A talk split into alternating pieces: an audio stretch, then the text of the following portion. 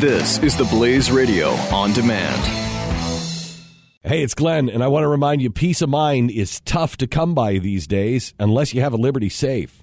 With a Liberty Safe, you won't worry when you leave the house because you'll know your valuables are protected. And right now, you can get free delivery to your home on any Liberty Safe. Go to libertysafe.com for factory direct pricing. Libertysafe.com, made in the USA, lifetime warranty, and peace of mind. Libertysafe.com. Glenn Beck. The Blaze Radio Network. This is a guy who lives in my neighborhood, who's a uh, professor of English, who engaged in detestable acts 40 years ago when I was eight years old. Ayers has never repented and has said as late as 2001 he wished he had done more to stop the war. But the relationship between Obama and Ayers went much deeper, ran much longer, and was much more political than Obama said. Chicago, Illinois, July 1995. The future President of the United States stood in the living room of a domestic terrorist. They were in Hyde Park, a Chicago neighborhood of tree lined streets dotted with handsome old stones and brick houses. In this highly segregated city, Hyde Park stands out as a vibrant, racially diverse, but monolithically leftist melting pot. There couldn't be a more fitting place for a future commander in chief to live, just mere blocks away from former domestic terrorist, not to mention Nation of Islam leader Louis Farrakhan. Hyde Park is the home to the prestigious University of Chicago. But venture just a few blocks outside the neighborhood, and you'll find yourself in the middle of Chicago's notorious South Side. The ivory tower of elitist academics looms over crippled communities riddled with drugs, gangs, and broken homes. The slums and Section 8 housing projects are home to some of the highest murder rates in the civilized world. The wreckage caused by decades of leftist rule, ironically, lies all around the progressive Hyde Park citizens, although they refuse to acknowledge it, let alone take any responsibility for it. Barry, if I have one lesson for you, Bill Ayers said, it's this. If you really want to change things, you've got to drop the radical pose for the radical ends. You're a talented community organizer. Politics is just community organizing on a larger scale. People project their hopes, their dreams, and their aspirations on you.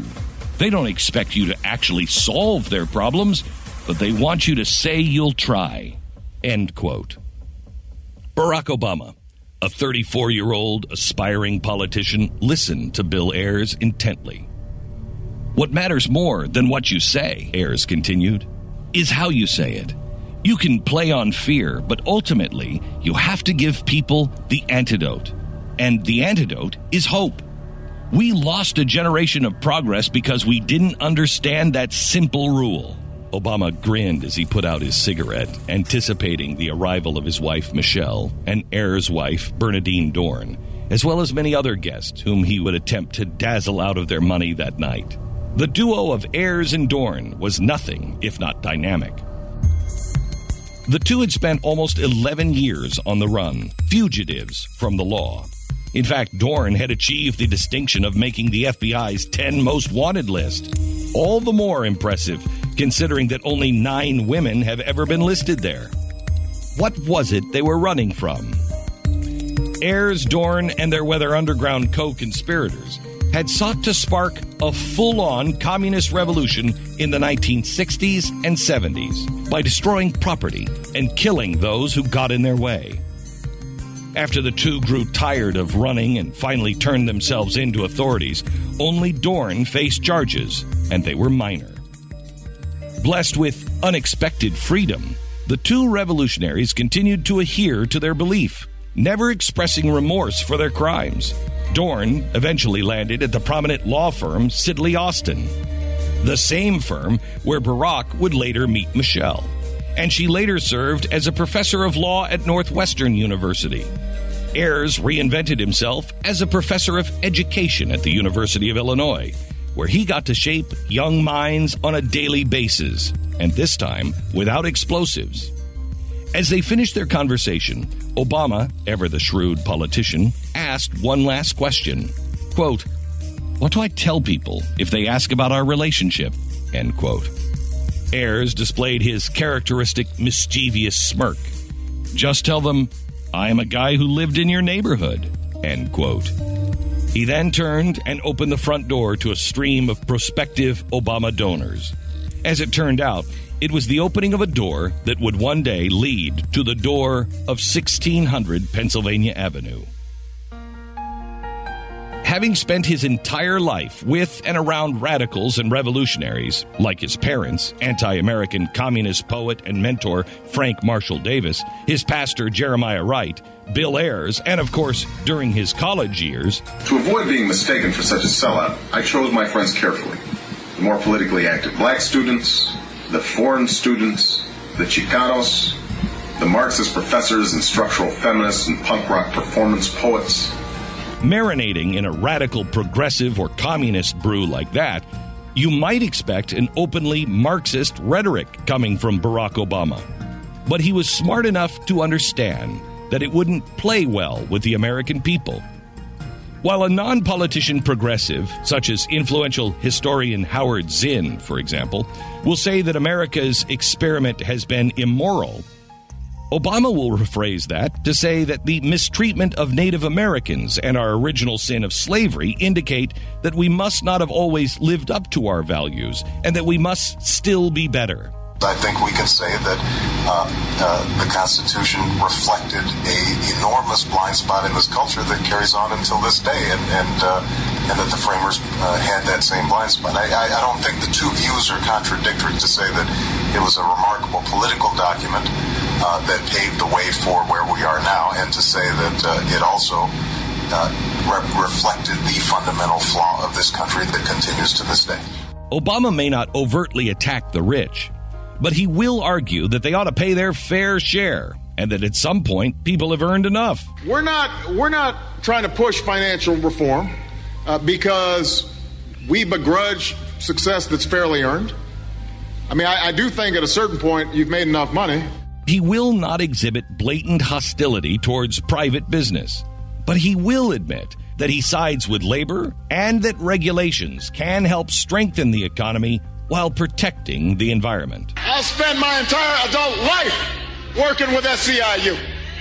I'm not a newcomer to this. He won't claim that America is a racist nation, but he will say that there are issues of race that still haven't been overcome and that minorities continue to have legitimate grievances. all of us as Americans should be troubled by these shootings.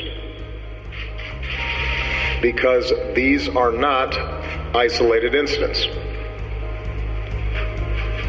They're symptomatic of a broader set of racial disparities that exist in our criminal justice system.